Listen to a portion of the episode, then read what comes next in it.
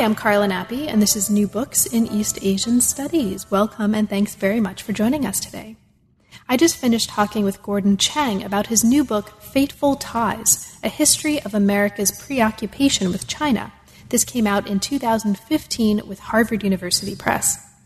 What the book does really well is take um, the current situation that we're all living in right now in terms of understanding the relationship between China and America on a global stage. Politically, intellectually, economically, socially, there are lots and lots of aspects of today's relationship between America and China that are not only important for us to understand for how we live now, but are also important to understand to kind of chart a path for the future.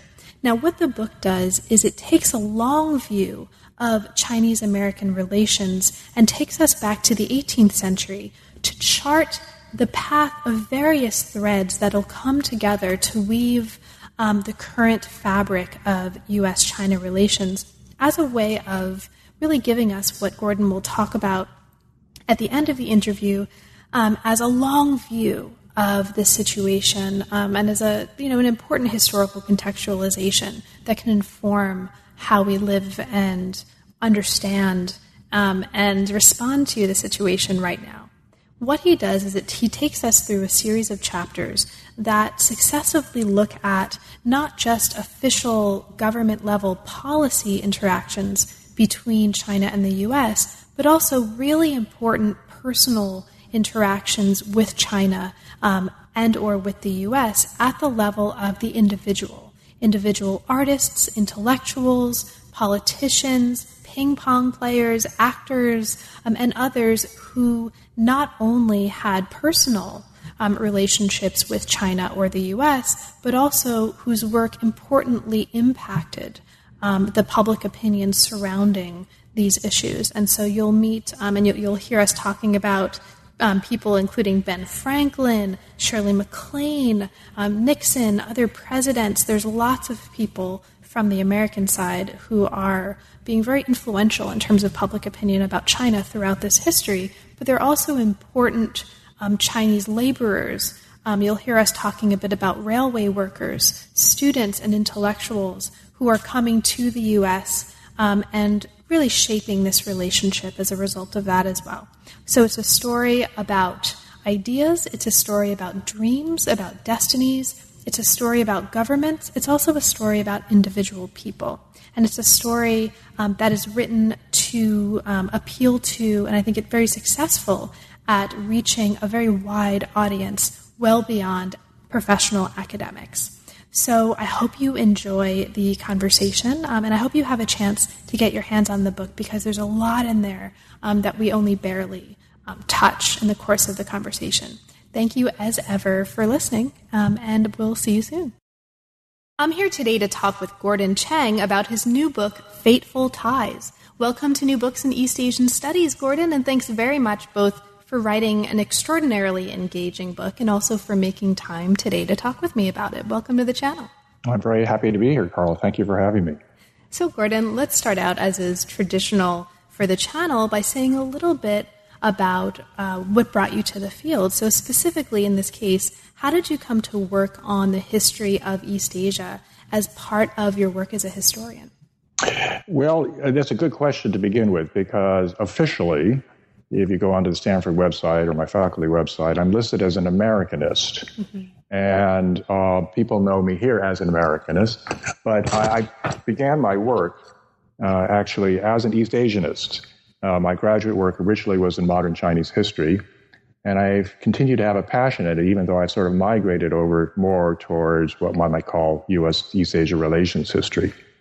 Um, so I've never been um, fully divorced from the field of East Asia. My undergraduate degree was in East Asian Studies and History at Princeton, and uh, I began graduate school many years ago uh, studying modern Chinese history. Uh, but over the years, I've sort of uh, been interested in Pacific engagement, and that's uh, uh what I've been doing for the past uh, 25 years. So, the book that we're talking about today is subtitled A History of America's Preoccupation with China.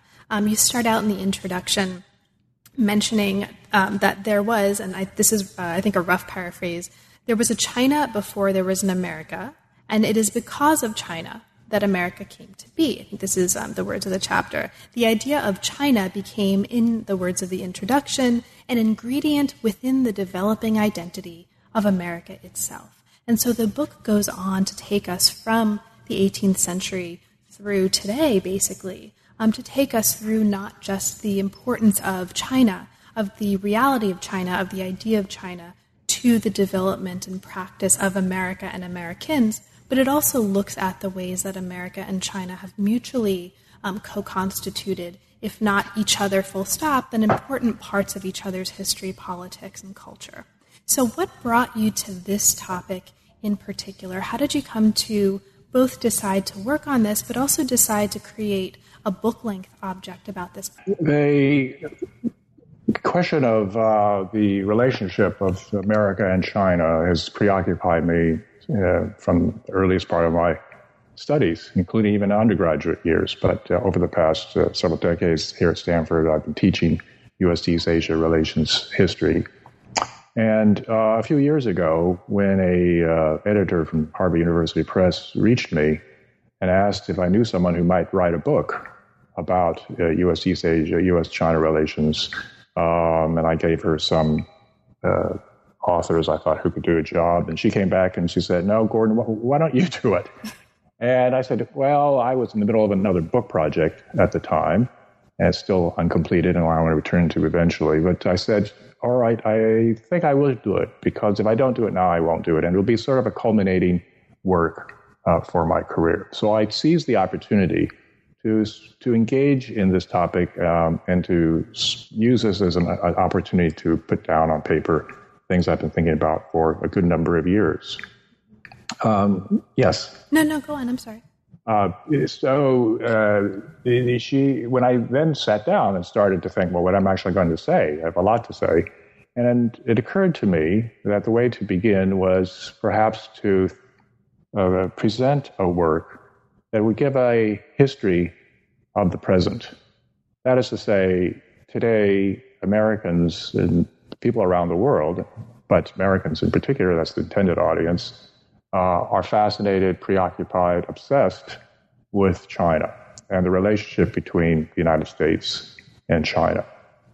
And every day we can all we can look at uh, the newspapers every day and see all sorts of articles uh, about uh, life in China, economics in China, politics in China, all sorts of, of matters. Uh, and at least here in the United States, many of these articles, I feel, are quite impassioned. They're they're really uh, a bit beyond dispassionate uh, journalism. But there's a certain there's an element in there of urgency and even of emotion in many cases. Even very respected news news uh, uh enterprises have that, that that that sense. It seems to me. So I thought, well, when I looked at these articles, this this this this this uh, passion, it occurred to me that much of this is really not that new, or that it's actually a continuation of chords that have been uh, sounded through hundreds of 100, 200 years. Uh, and as a historian, I thought this would be my opportunity to bring to the discussion a long view of the relationship, to put into context the current uh, con- concern about China expressed by journalists, by social scientists, by all sorts of people about the current situation. And uh, for me, much of what we are hearing today uh, resonates with uh, episodes in this long history, which is not to say that nothing is new. And there's entirely, there's so much that is new. China is entirely uh, a different place today than it was uh, some just a few decades ago. Uh, but the, uh, the, the, the, the vocabulary, the attitude, the perception, the anxiety that I see all around expressed in the United States uh, echoed things that I knew very well from looking at the historical past. And so I think that's what I tried to do with this book is to give a long history of this relationship It's not a political history. It's not a diplomatic history. It's not a, a, a history that focuses on the immediate. And that's what I call politics. In my earlier career, I, I did quite a bit of a political history or diplomatic history.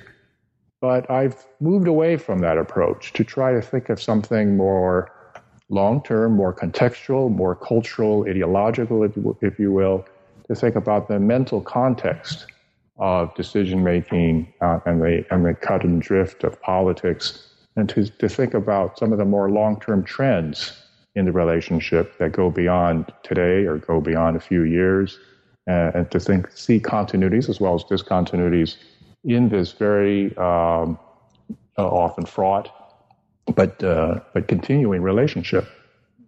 Now, the book itself begins in the 18th century, right? So when we're thinking about a long-term history, there are lots of potential places to begin, but the, the specific point of the 18th century becomes really important um, for many reasons to the story as it's going to unfold and lead us through the chapters. So there are various kinds of things that are happening in this context of the 18th century, um, and sort of early as it moves into the 19th century, and you take us into some of these in the first chapter. Um, these include the significance of America um, coming onto the stage of the China trade, right? There was a longer history of a European China trade, and you bring us into the significance of America getting involved in the China trade.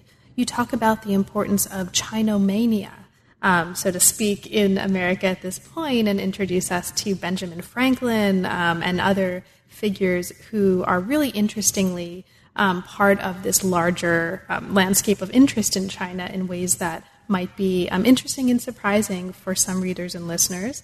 And you also bring us into um, the significance of the conflict over opium, right? In the late, mm-hmm. as we move into the 19th century, in the late 1830s and early 1840s. Now, um, let's maybe start here because this becomes an important touchstone for the rest of the book. The conflict over opium in this middle period of the 19th century, as you put it here, transformed China's relationship with America. So, for you, what are some of the most significant ways that that's happening? And what's going on here in the middle of the 19th century, in this part of the book, that for you um, lays down one or more of these threads that continue to um, be part of the story as we move through the book? Well, the Opium War, as we all, most of us know, was a transformative experience for China. Uh, modern Chinese history typically begins with the opium trade and the Opium War, and when uh, and uh, and modern China, quote unquote, is born through the opium experience. Um, but uh, for the United States or for Americans, I think this is also a turning point in its attitude, in their attitude, their, their view of China. Uh, up until this time, uh, most Americans had a quite positive and favorable impression of China. And as you mentioned, Benjamin Franklin and, and other Ezra Stiles at Yale, many had quite uh, uh, fascination with China, both its political philosophy, its moral philosophy, and economy. And they wanted to know what China might offer the United States. Um, at the early stages of the war, most Americans were quite sympathetic with China's side in the conflict and condemned Britain for being basically a dope peddler and forcing the war upon China to pay for this opium. Uh, and there was certainly uh, anti-British sentiment uh, inherited from past uh, conflicts. Uh, but as the war went on and other Americans looked more closely at the conflict, some, such as in particular John Quincy Adams, as I talk about in the book, uh, developed quite a different stance towards China uh, that had implications for America and for its relationship with China. And that is to say that uh, John Quincy Adams, in fact, even though he was quite a moral man and, and a passionate anti slavery proponent, uh, came to sympathize and support the British position in the war, which is not that he was for opium, but he was for the idea and principle of free and open trade and open markets, which the British government said formally was its position and explanation for conducting the war against China. And thus, uh, even though Adams uh, found much resistance to his point of view at first, he found more and more come around to his attitude. And following the war, uh, we see a trend in America of more Americans uh, accepting that position that Britain and then America would be the advocates of creating a world system of free markets and uh, commerce that uh, would leave China behind.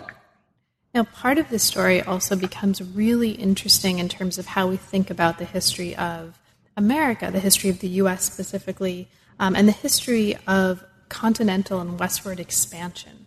So, one of the really, at least for me, interesting and surprising things about what's happening in this period is that China becomes really significant um, in terms of the conversation about westward expansion and the practicalities of westward expansion in America. Um, can you talk about what, for you, are, are some of the most interesting and important aspects of that? Going back and doing the reading for the, this book, it, it, uh, I was struck by the lure of Asia uh, for American merchants and for the American public.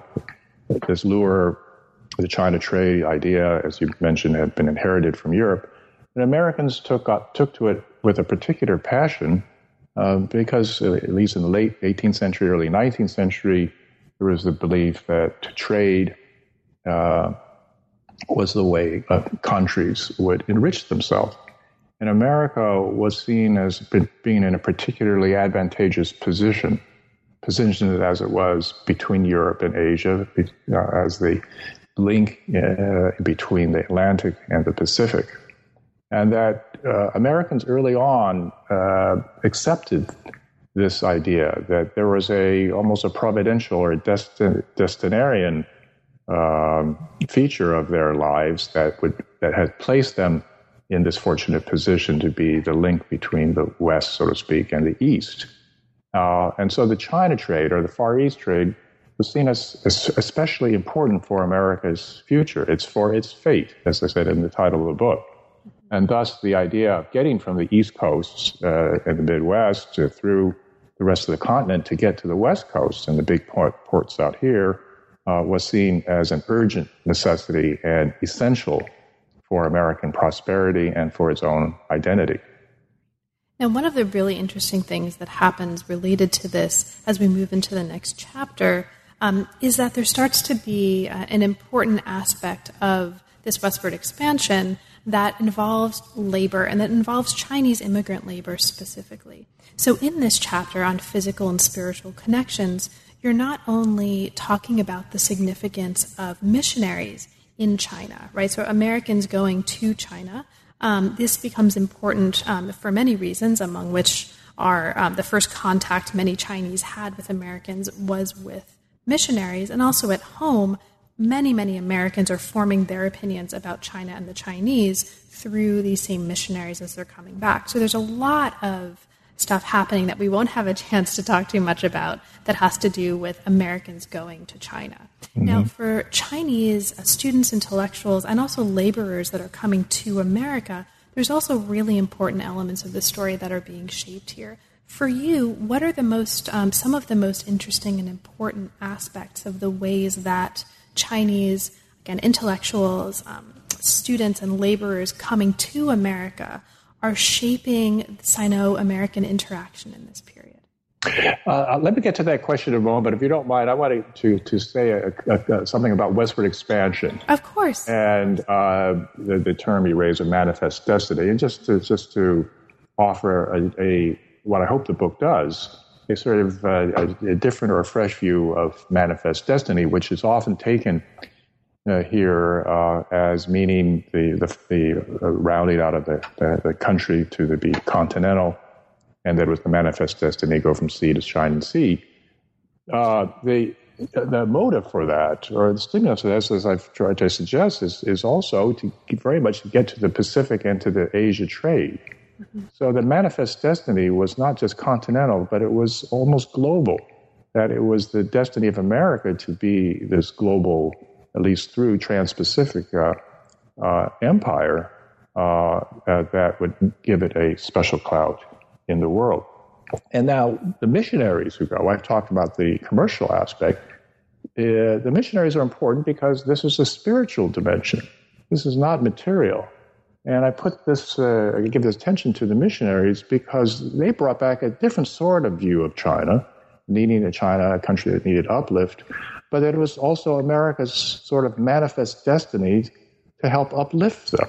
So there was not just money to be made in China, but there were also souls to save, millions of them.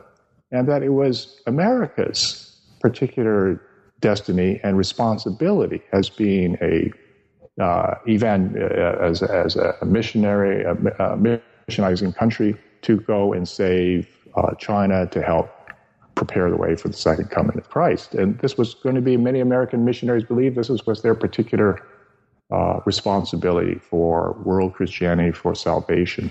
So there was a material as well as spiritual uh, aspect of it. Now, these are all sort of very high minded and, uh, uh, and uh, uh, important. Americans had their eyes on, their gaze on Asia. But it was a different matter when Asians, Chinese start to come to America in, in the form of hundreds of thousands of laborers and hundreds of intellectuals who come here. And they are, in a sense, the mirror image of Americans going to China. It's a very interesting interaction because I think be, it's rare to find two countries in which you have such a large numbers of and important people going back and forth uh, between um, both countries. One might think of India and, and, England, but you don't have hundreds of thousands of Indians going to help construct Britain, as you've had hundreds of thousands of Chinese who come to the United States in the 19th century to help build the West. Uh, and so the China question becomes a domestic American question, if you will, that these Chinese, as extensions of China, sort of in a way, as the Americans saw them, now now are, are considered as as part of the China question uh, and raise issues of labor competition, of, uh, of civilization, of moral morality, uh, all all sorts of things which were raised uh, by the Chinese presence here of a very different sort of people uh, intellectually uh, and culturally distinct from other Americans. Thank you. So there's a lot more going on than we have time to talk substantively about, right? In this period, the chapter talks about the idea, of the phantom of the yellow peril. It talks about the Boxer Rebellion and um, the kind of sentiment of the Chinese toward Americans and also toward um, Europeans more broadly during the Boxer Rebellion. There's a lot going on here, and I just wanted to mark that for listeners who haven't yet had a chance to become readers um, to let them know at least part of what they'll find in this chapter if they go looking that we won't necessarily talk too much about. Um, but as we come to the end of the 19th century, America and China had, as you put it here, reversed positions in terms of their relative security and power. By the end of the century, China had been humbled, and this idea of humbling and the language of humiliation um, recurs throughout the book to describe what's happening here. Um, they'd been humbled by a series of, as you put it, humiliating defeats. And at this point, America, as you put it here, still wanted Chinese wealth, but not necessarily the Chinese people themselves. So this moves us into a discussion in the next chapter of, among other things, the 1890s, um, a point where U.S. China relations really began to sour. Now, one important aspect of this change in relations is what you um, describe here as the open door policy. Because this becomes really important later on, and it also echoes some of the concerns that we've talked about already, can you talk about this open door policy? What's important about it, and what do we need to understand about this to understand um, some of the ways that this reverberates later. The open door policy in American diplomatic occupies a very important place in American diplomatic history, both specifically with regards to uh, U.S. China relations, but also more broadly as a metaphor, as a sign, in a sense, of uh, the, characterizing an important trend in American foreign relations more broadly.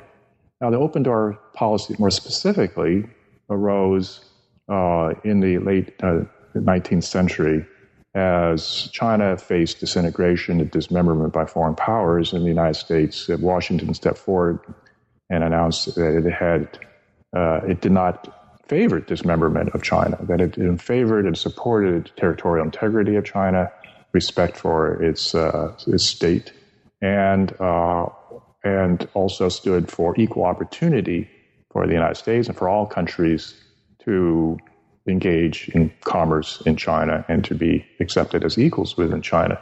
This was put forward in a way to, to support Chinese uh, sovereignty, but also clearly to advance America's own interest as have been an equal player within within China. Now that's why it's called open door. China will be open door to everybody, especially Americans uh, American diplomatic historians came to use this policy, this idea of open door diplomacy, open door, to talk about a particular form of American uh, approach of American foreign relations more generally around the world, where the U.S. has been a aggressive uh, proponent of uh, open market to capitalism and trade, free trade around the world, all throughout the whole rest of the 20th century. So this moment uh, is an important one both specifically for U.S. China relations uh, in, in, the midst of the Boxer Rebellion and the and the and the, uh, the, the, possibility of uh, Chinese disintegration, but also in the rise of America as a great global power in the 1890s uh, that is now trying to identify its own approach to American to foreign relations.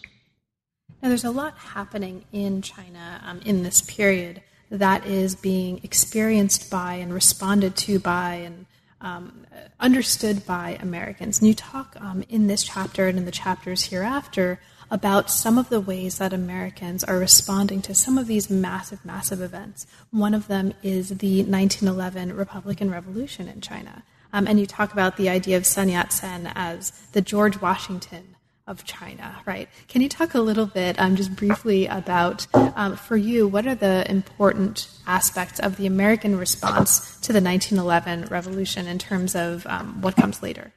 Well, I, I, America's response to the revolution is curious. Uh, uh we hear uh, some tales about how receptive Americans were to the end of imperial rule, to to the acceptance of Sun Yat sen who uh, had his education, uh, part of his education in Hawaii. He lived many years in the United States. He spoke English. He was a Christian. And, and uh, if you go look at some of the newspapers at the time and commentaries, they, they think Sun Yat-sen is one of their own, and one of America's own. So the 1911 revolution is uh, made by an American uh, influence. And this is why they, not I, call, called Sun Yat-sen and George Washington as sort of a connection between the two countries, special connection.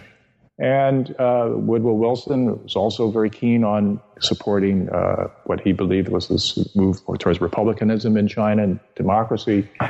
And then at the same time, other Americans, including Wilson himself, had, had a certain, maybe if you will, more realpolitik attitude where they they were less enamored of the uh, idealistic uh, possibilities of uh, liberalization in China and more concerned with certain of the power issues within China and China's attitude, uh, position in Greater East Asia.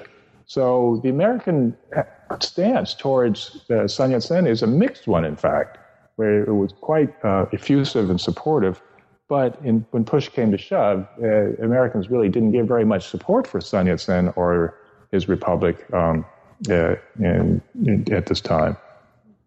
Now, as we move into the next chapters, um, you also talk about some other major figures that were um, understood by Americans in various ways. And one of the next ones that we talk about here is Chiang Kai shek. Um, in the words of the fourth chapter, um, you say, Few, if any, foreign leaders so beguiled, confused, frustrated, angered, and divided Americans as intensely as Chiang Kai shek. Um, can you talk a little bit about that um, and, and what's important, again, for us to understand about that, to understand um, what's going to happen in this part of the chapter or this part of the book? Well, if you don't mind, I'd like to interject a sort of a personal note here. Of course, of course. and and uh, you asked how this book came to be, and I sort of get to that at the epilogue or afterward in the book, where I give sort of an autobiography. And um, in there, what I try to suggest is that my my own family background has led me, uh, in addition to the intellectual curiosity I have about this question, but my own family background that led me to this uh, field uh, study um, because my father was involved in uh, kind of cultural diplomacy um, and was friends with Madame Chiang Kai-shek and probably met Chiang Kai-shek himself. And my father was close with many of the top leaders of nationalist China in the 1930s. Uh, and growing up, I had heard a lot about uh, this connection. And yet, from other relatives, uh, including some of his own closest relatives who stayed in China, my father came from China to the United States and permanently in 1949. Um, they were they were they were uh, uh, horrified by Chiang Kai-shek, who, who, dismissed him and who, who was the enemy of the revolution, and many relatives sided with the communists against Chiang Kai-shek. So Chiang, Chiang Kai-shek had a way of really polarizing people, certainly in, in China, but also in the United States. And here we have service similar pattern where there were those who idealized Chiang Kai-shek, who thought he was, uh, uh, again, a Christian leader, a great war tactician, strategist, um, a, a uh, moral uh, person who was uh, uh, upon whom America might count as the anchor of American interests and free world interests in East Asia after World War uh. And yet others uh, came to the diametrically opposite position of Chiang Kai-shek, who dismissed him as a buffoon, as a fool, as incompetent, as cruel, a corrupt, uh, an autocrat. Uh, it, it's, it's rare to find a, a foreign leader so disparaged, and so admired by Americans simultaneously as Chiang Kai shek. Uh, and it's, it's, it's frankly not a, a completely, uh, it's not an easy um, thing to explain, um, other than perhaps we could say Chiang Kai-shek really may have been many of those things simultaneously. Uh, he was, I think, as the historical record is beginning to suggest, a more complicated uh, figure, a more human figure, and that is both with foibles and with strengths, than maybe some of us uh, had assumed, or people at the time in the 40s and 50s had believed. And you talk actually in the next chapter about his wife actually traveling to the U.S. and um, there were kind of important outcomes of that, right? I mean, she becomes she's very popular. Um, there's a lot that comes out of that visit um, that importantly shapes popular opinion, and there's a lot of support um, for the nationalists by at least the gov- you know Washington um, government that is happening as part of that, right? Mm-hmm. Now, but um, it's not entirely um, uncomplicated, right? There's a lot of different kinds of opinions going on at this point. So let's back up um, a step just to kind of understand um, how we ultimately get to um, response to the rise of communism in China. Now, importantly, what's happening in the context of the Japanese takeover of Manchuria and in the context of um, this earlier part of the story is um, something called the Hoover Stimson Doctrine. This is a statement, um, in the words of chapter four, of moral condemnation, moral condemnation, right? It's important, of Japanese aggression and a declaration of non recognition of the territory seized through military means. Now, that sounds um, really great and really fancy, um, but as you describe here, it's often described as woefully inadequate, if not a form of appeasement um, than of aggression that opened the way to global war. So, can you talk a little bit about that? Sort of American responses to um, Japanese aggression in China, and kind of what were some of the most important aspects of those responses that, again, are going to shape and provide the threads that we can follow as we get to the end of the story?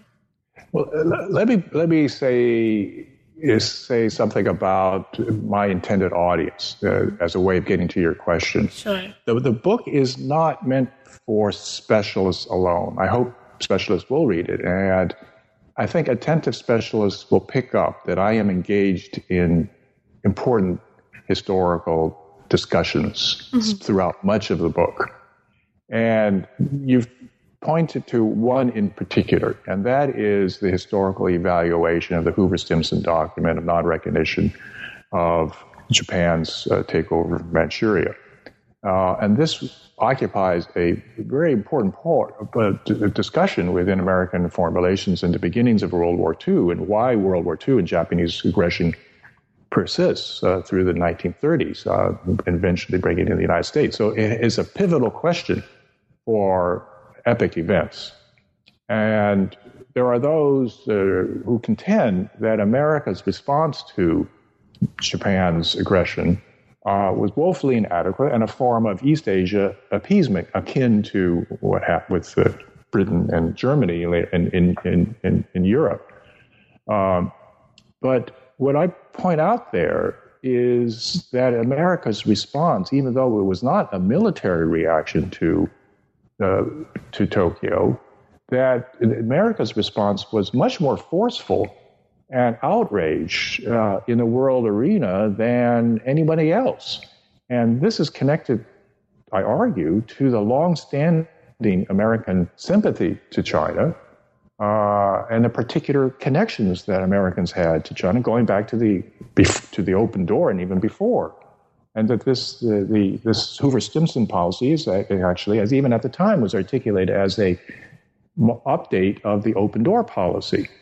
Uh, and so I say that, that, that to those who say this was a form of uh, appeasement, that in the context of the times, uh, the United States took a singular position uh, against Japan, Japanese aggression, and uh, and the consequence was that Japan began to really see the United States in quite a different way, uh, um, uh, which would have ter- you know major implications later on.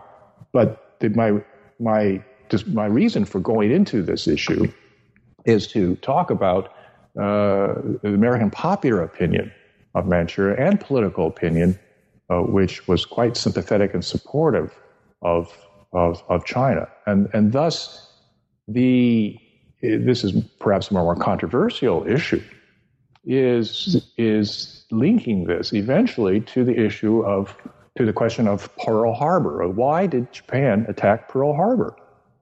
Uh, what was its purpose? What, did, what was its perception of the United States and, and uh, uh, America's attitude towards Tokyo um, during the 1930s? And the argument is that America and Japan perceived that America had a particular attachment to China that confounded Japan. I don't go into this much, and, and Japan Japan historians may may take this up, but the point, the the argument is is that they had a difficult time uh, understanding why the United States was so attached to a country with which it had much less, uh, much weaker economic ties than, say, between Japan and the United States. The United States benefited from the J- Japan trade much more than they did with the China trade. So, why did the United States have this attachment and defense of China?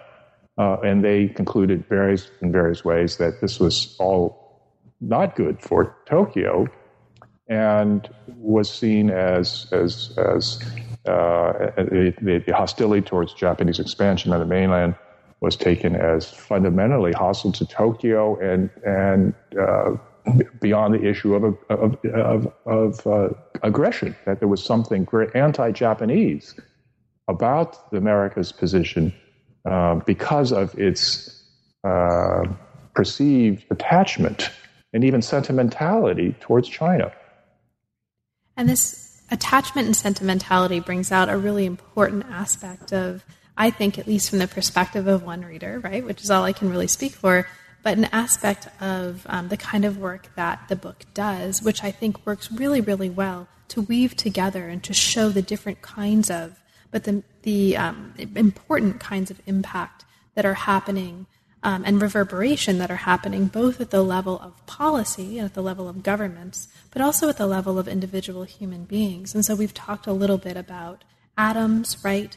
Um, you talk earlier in the book about other individuals who were experiencing China um, American individuals who are experiencing China, who are writing about China, and who are actually um, having really important um, influences on public opinion. You talk about John Dewey and his wife, among other intellectuals, a little bit earlier on, and this chapter looks at Pearl Buck, um, journalist Edgar Snow, who helped found the kind of legend of Mao, um, and also Henry Robinson Luce and his wife Clare Boothe Luce, who also have um, profound impacts on the understanding of um, and sort of reaction to China um, by Americans, and it, it, especially by um, perhaps conservative Americans in this period. And this continues to be a theme, at least from my perspective, throughout the rest of the book.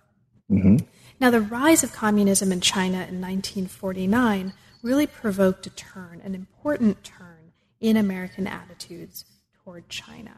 Um, and you talk about this um, at length in chapter 5. Among other things, um, what's happening here um, is we're seeing, well, actually, I'll just hit this back to you. For you, what is, um, what's some of the most important kinds of reactions um, that's happening in terms of American response to the rise of communism in China that we need to understand to kind of have an informed perspective on how this plays out? You, you, mentioned that the American sentimentality or connection to China was often associated with conservatives, but it's there was uh, those words can also be used to describe the sentiments that many on the left had towards China. There was an interesting uh, duality here, where you had those who formed the core of the China lobby, and later on, even the beginning stages of McCarthyism uh, can be traced to uh, the whole issue of who lost China in the late 40s, uh, raised by conservatives. But uh, liberals and leftists also found a, a, particular fascination with the Chinese left. And this uh, divided, obviously, uh, Americans with regards to China, but also among themselves. Um, so, the I'm sorry. What, what, what, your, what's the specific question? Of course. Yeah. Um, so, what I was trying to um, ask about is for you, what were some of the most important aspects of American responses to the rise of communism in China, um, so that we can kind of you know use that to then understand um, what happens next. Yeah. So, so it, it the, the the the reaction to the rise of communism in 1940 and the 1949 uh, revolution uh, is all in the, in the, context of this longer, decades long, for many Americans who were living at the time, uh, engagement with China. And I use the word sentimentality or emotionality, uh, which form the context for the policy decisions and the political decisions uh, uh, at, at, the time. Uh, so the 1940 response in 1949, I think, has to be understood in the context of this longer um, interaction uh, between uh, between the two, and the idea that China could become communist was uh, uh, unacceptable, both sort of intellectually, but also not just politically, but but intellectually or emotionally for many Americans, because for many years, many believed that China was being made in the image of America that America then had a particularly positive, constructive relationship with China, that the Chinese people, in turn, through Chiang Kai shek, its leaders, Madam Chiang Kai shek, and its people, um, uh, its intellectuals, many of them were educated in the United States, had a particular fondness and attachment to the United States, uh, that, that the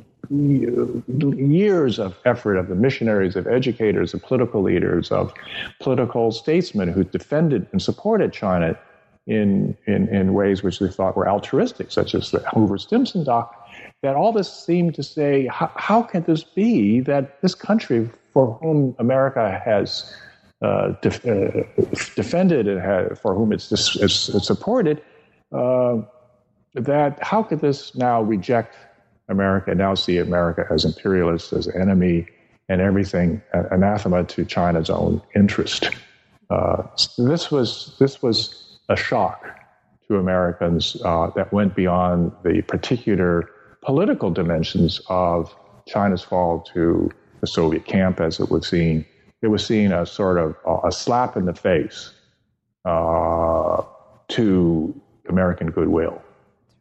And you describe here, I mean, in this part of the book, and specifically in chapter five, the fraying of political and military relations between China and the U.S. I mean, even in, insofar as Washington, there's, or insofar as the larger context um, is that Washington is continuing to fund and support the nationalists in this period. Um, you describe the China White Paper, right, as part of this, um, in which the U.S. Um, or the China White Paper that's produced claims that the U.S. had done all it could, it could, right, to help the nationalists stay in power, and now they would have to quote fend for themselves. China appeared quote lost to communism, and this idea of um, China being lost to communism, the questioning who lost China, um, becomes an important theme in the work of some of the people who are writing about this in the period. Now, as we move forward into the story and we come to the last chapters of the book, um, this plays out in really interesting ways. For 30 years between 1949 and 1979, um, regular governmental relations did not exist between China and the US. And here we have a context of the global um, politics of the 20th century being shaped by Cold War politics, right? And you, um, you describe this at length in really interesting ways in this part of the book. In this context, we see some key players and some key voices emerging that are not only interesting in terms of the arc of the story, but that also are interesting much more broadly. One of the things you talk about in chapter six is the importance of African American views on China in this context. Can you talk a little bit about that? in my book, I explore an important cultural dimension which we might call race. And in the early part of the book and in later sections, I talk about uh, white American attitudes towards Chinese people. Uh, you mentioned the yellow peril. I talk about the yellow peril historically as well as uh, contemporary phenomena. Uh, but as I think about race, I, I have to think about Americans other than white Americans. And when we look at African American views towards China, we see quite a different stance uh, throughout many of the periods that we're discussing than white Americans, because African Americans, at least certainly, or at least their leaders, many of the, the more active leaders, were keenly interested in looking for allies for models of other social development as partners in a global fight against uh, racial discrimination or racism. And after 1949, uh, they many of them they see China as a powerful example and element in the global fight against white imperialism, if you will. Uh, and from Langston Hughes, W.E. Du Bois, to later on the Black Panthers, that they, they step forward and offer phenom- fascinating commentaries on China. Whatever white Americans seem to find distasteful about China, many black Americans found quite uh, uh, fascinating and positive. Um, and it was not just that the China was sort of uh, the uh, enemy of uh, my enemy, therefore my friend, but that the model that China, Mao's China, was presenting to the rest of the world of militants, of people standing up, the idea of throwing off these century of humiliation, of being humbled, you know, resonated with many African Americans who sought a, a similar future for themselves. As the chapter continues, um, it also talks about some other voices who are interacting with, engaging with China, who are important to this story, but um, whom uh, we won't have a chance about whom we won't have a chance to talk much. But I just want to mark these for listeners. The chapter takes us into um, the opinions and approaches of John King Fairbank, who becomes important later on as well in the story. Um, takes us into Kissinger's um, approaches, Richard Nixon, who's, of course, a very, very famous part of this story, and also Shirley MacLaine, um, who has a transformative experience as a result of her visit to China. And so, listeners who are particularly interested in these parts of the story will find a lot um, of really wonderful material in chapter six. As we come to chapter seven, though, we come to a discussion of um, a little bit more recent history.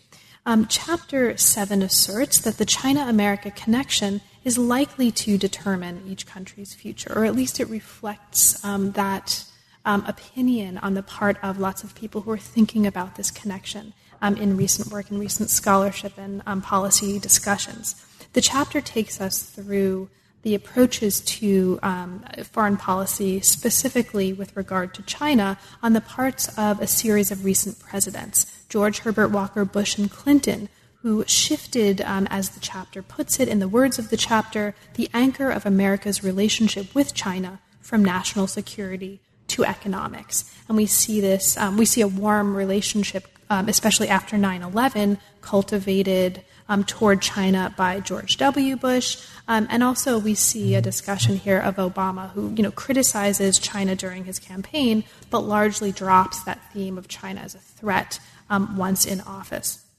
Now, there are a couple of things that are happening later on in this chapter that I think are, are important to talk about, and I'd like you to. Um, I'd like to ask you if you would talk about both of them.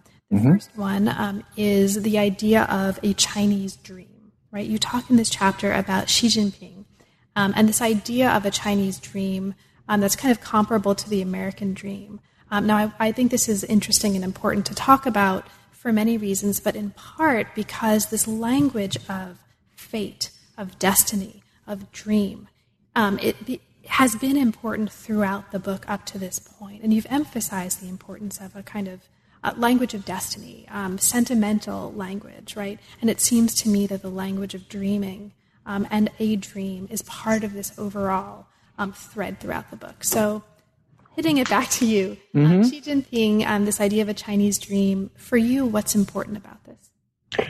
This is a history book, yes. It's about perceptions, attitudes, stances, uh, sentiment in the past as and continuing through the past. But the suggestion is that there is a future to all this, and that a, a dream and sentimentality are sometimes associated with things of the past. We are sentimental about something that's happened in the past. Uh, we have a dream about something that has occurred. But there's also an important element in the book, which I su- suggest that this is all quite forward thinking. That when Americans think about, when they thought about their future, they often thought about its connection, America's connection with China. When they thought about the past, it often was more with Europe. Europe certainly is the fulcrum of American life and culture and politics and so forth. And but that's a sort of old Europe. It kind of comes up repeatedly to America, even in contemporary American politics. There's a sense, well, Europe is Europe, and, and we know Europe, and it's the past, and it's the stable, it's a foundation for it. But when we think of the future, it's really going to be in the Pacific, it's going to be in China. And that's not new. This is something that goes back, this is the 18th century. Um, and we are the inheritors of that sort of that attitude. Um, and the dream, Xi Jinping's attitude, uh, uh, formulation of the Chinese dream, in a sense, is the curious reflection of the same sort of uh, uh attitude that it builds upon the past. That is, it's a dream to get away from the humiliation of the past to something much grander and more beautiful in the future. Uh, and it uses, I think, almost deliberately the vocabulary of the American dream. The two are very different, I think, in, in many respects, but they do overlap with this idea of thinking about the best uh, of, the, the, the uh, of the countries is ahead. That the, the dream, we can all dream we have the possibilities of reformulating ourselves, forming, creating something much better in the future based upon the past, drawing from the past, but we have the future to look forward to. And implicitly in both those formulations is the other country, China or America, depending upon whom uh, is speaking. The other theme, actually, um, that's, that's very striking in this chapter comes directly from uh, what you were just saying, right? This idea of the two countries. You talk in this part of the chapter about the importance of China and America. Um, in, in the words of one author, China America, right? Mm-hmm. Um, as um, kind of dual powers, right? You talk about them as G2 powers, or the, uh, the idea that some have written about, right? That they are G2 powers. Can you talk about this way of thinking about also possible futures of China and America in terms of a, this kind of dual position of leaders of a world economy? For you, what's important and compelling about this vision as we move forward, and what's um, perhaps not compelling about this vision as we move forward? Well, just to be, be clear, I, am I'm, I'm trying to be a commentator, an observer of these cultural or post-social trends, and I didn't formulate the idea of G2. Of course, uh, no, yeah. No, at, no I, I, wasn't trying to claim that. I'm yeah. sorry, but that's why I mentioned the no. other people who yes. were speaking of this. Um, I'm asking you about your opinion as a yes. commentator and as yes, uh, and uh, it, and it, it, as much as I observe the, the, the, life that goes around us, uh, and I went back and studied this and read these commentaries from the past 15 years or so, it really it struck me that even this idea of the G2 can be fit into this paradigm, into this approach, this interpretation that I'm offering, this uh, 200 years of seeing the connections, the interconnection between the two countries and the destiny of the two countries being very much bound up with each other. And the G2 being sort of, that is the group of two instead of the G7 or the seven most industrialized countries or the big powerful economic countries in the world that some commentators have said just drop the others because the others aren't aren't so aren't as important as really you really when you, when you look at it, there are really only two big players that are going to count for everything in the world, or most everything in the world, and this is the United States and China. And it, it uh, can be understood, I think, as, as an, this current in, articulation of something that uh, we've seen repeatedly throughout uh, much of the history. Now, what do I think about it? Uh, I think it's a bit of an exaggeration. Many many of these comments can be said, well, this is all political rhetoric, or it's, for public audience. But I think it goes deeper than that. I think there are people who generally uh, believe this uh, this formulation that this is the future. Maybe they they have, may have changed their mind. Some of the, those who have t- articulated or endorsed the idea of a G two a few years ago may have changed their opinions, but nevertheless they advanced it a few years ago, and we still hear it uh, pr- proposed in different ways uh, these uh, these days, which which come from people from from Warren Buffett, from Henry Paulson, and other economic political leaders who are keenly focused on economic developments in China and see that China's uh, economy as uh, critical, uh, bad or good, to the future of America. And one of the reasons that I asked you for your own um, opinion about this is that you do make the decision at the end of the book to close it by relating the history that's come before, um, your own work as a historian, looking at these as historical phenomena, to your own personal history, right? So you do end the story um, with yourself um, and with your personal history and uh, relate that to the story that we've just been reading. So um, I think as a way to match the structure of the book, that's perhaps um, an appropriate way to end as we move toward our conclusion. Um, can you talk about your decision to integrate your own personal history as an afterword to the story? For you, what's important about that, and um, how and why, for you, is it important to do that um, as a way of adding a coda to this larger history?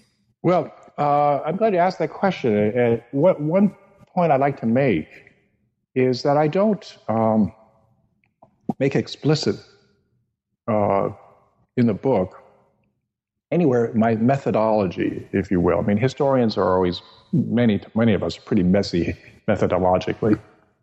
Uh, we don't make explicit our assumptions and our approaches, much to say social, uh, formal social scientists uh, you, know, you often do. And what I try to do in this book is to marry or link, and I hope people will pick this up, uh, a, a various forms of approaching international history. And that is there, are, there is the political dimension, there is a cultural dimension, there is a rational dimension, there is an irrational dimension, all of which are all debated among social scientists. You know. And there's a personal dimension. And I take them all seriously in the sense to saying that they all make an important difference when we think about America China relations. We can't reduce the relationship to only economics to only irrational ideas about perception, about attitude, or racial fears. Uh, they're all play an important difference at different times.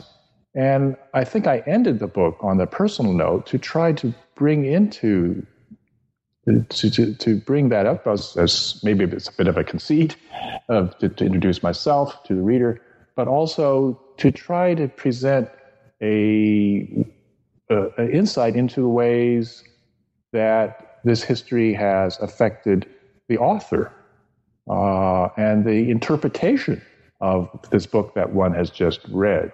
Uh, and that, yes, I'm singular or, or, or particular for this story, but that it is not limited to me, but to many of the people in the book. Uh, you mentioned many of the individuals, these characters, I think would have uh, could add similar coda to their China stories if they were uh, given the chance. So, just to add a coda to this coda, uh, to your final question, um, because you mentioned this, I mean, there are a lot of aspects of this personal history that you bring up in this afterword. You talk about, again, your father, right, who you've already talked about in the course of this conversation You, as an accomplished artist um, whose work was appreciated by actually several of the people you write about in the book. Um, you talked about your own radicalized politics in college, your study of the work of Mao. Um, you talk about your um, turning down a chance to go to Harvard for grad school um, and talk about the, the fact that Fairbank was working there at the time, right, as part of that. And you talk about um, your leaving academia for a decade after um, beginning work at Stanford as a PhD student. I mention this only because um, of what you just said, right? That you want readers or to understand the ways that the story shaped you and that you and your personal history shaped the story. So, as a final question before we get to the conclusion, for you, what are the most important aspects of your personal history that you feel shaped the way you approached the history in this book? Oh, that's a deep question. yeah, well, you invited it, right? I mean, you did end this end the story on on this. So. Well, I, I think it's no secret that I have a particular fascination with China. Um, that I'm, I have a particular fascination with the relationship between these two countries, which I think is so elaborate and complicated and fraught with problems, but also uh, uh, inspiring examples of connection between the two peoples. Uh, that this is a personal story that I offer uh, through the book, a personal story I offer. Is Coda, but I think it's a personal story for many, many Americans. And I think this relationship between China and America is unique in the personal dimension of missionaries, of traders, of military people, of political activists of various uh, persuasions. Uh, that China seems to, and, and America for Chinese, uh, strike important and un- singular personal chords. There's, there is a special, as the term has been used, a special relationship, which is not just political, but I think a cultural, uh, almost psychological, social dimension uh, in the relationship. Now, that means uh, that uh, um, individual Americans and Chinese have made important contributions to the relationship. It's not all about high politics and, and policymakers, but often individuals, you mentioned many of them, had profound influence over the relationship and attitudes perceptions about the relationship, Fairbank or, or, or Edgar Snow or Shirley MacLaine, uh, that, that, went beyond uh, the, formal. And I think this is going to continue. Um, so, into my own, drawing from my own personal past, uh, what I might say about the lesson, if you can say there's a lesson from a history book, is that the long view is important to take. Uh, I don't think myself as being too senior. I still feel myself quite active, although compared to many of your listeners, I probably will be quite quite senior. Yeah, and, but I find myself uh, sort of amused that I'm speaking about uh, the long view and, and to take the long view. But I think I mean it quite sincerely that this is a long history. And in my lifetime, which is not that long, I think, but maybe longer than some of your, many of your other listeners, is that the ups and downs in this relation have been extraordinary. And just in my own lifetime, we've seen uh, war, we've seen close relationship, we've seen mutual fascination, we've seen competition, we've seen almost uh, uh, uh, uh, denunciations of the most vehement sort. Uh, and as I sit and look at this, as I think about this, these decades of the relationship, it strikes me that we need all of us to take a long view and not be caught up in the passions of the moment, whether it's devaluation of the renminbi, whether it's something in the South China Sea, whether it's this or that. These are all important current events. But these current events will pass. They're important, certainly. But if we try to think about the relationship in a, a way that we hope, I think most people hope, will become more stable, more reliable, more predictable, that I would suggest that we need to take the long view.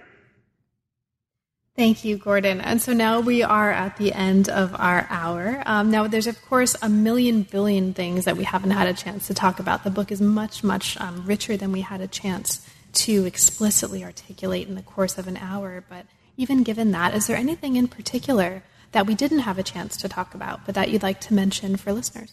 Well, just briefly, and I'm, uh, is that that I'm often uh, I've been giving book talks, and then they come to the end, something like this, and they say, "Well, what does this all mean?" And I think it means that we need to see the two countries as really quite locked uh, with each other, and that we have been and we will be in the future. And if and given that, we should ask ourselves, well, what is in our mutual benefit? Given that neither of us are going, to, going away anytime soon, and both of us, both countries, are going to be essential, critical for both people's future. And I think we need to have a more we need to have constructive points of view, and to think about this long term uh, inheritance from the past and the long term as we look out into the future. So now that the book is out, what's next for you? Uh, what are you currently working on? Well, I have that book I mentioned early on in the interview that I interrupted many, many uh, some years ago, and that book was uh, is about uh, race and World War II on the home front, and I'm thinking about uh, the ways that the Pacific War, in particular, affected uh, race, uh, racial ideas, and racial violence on the home front after Pearl Harbor. And part of my career I, I, I, is focused on American sort of ethnic relations and race relations, and that's a product of that uh, interest.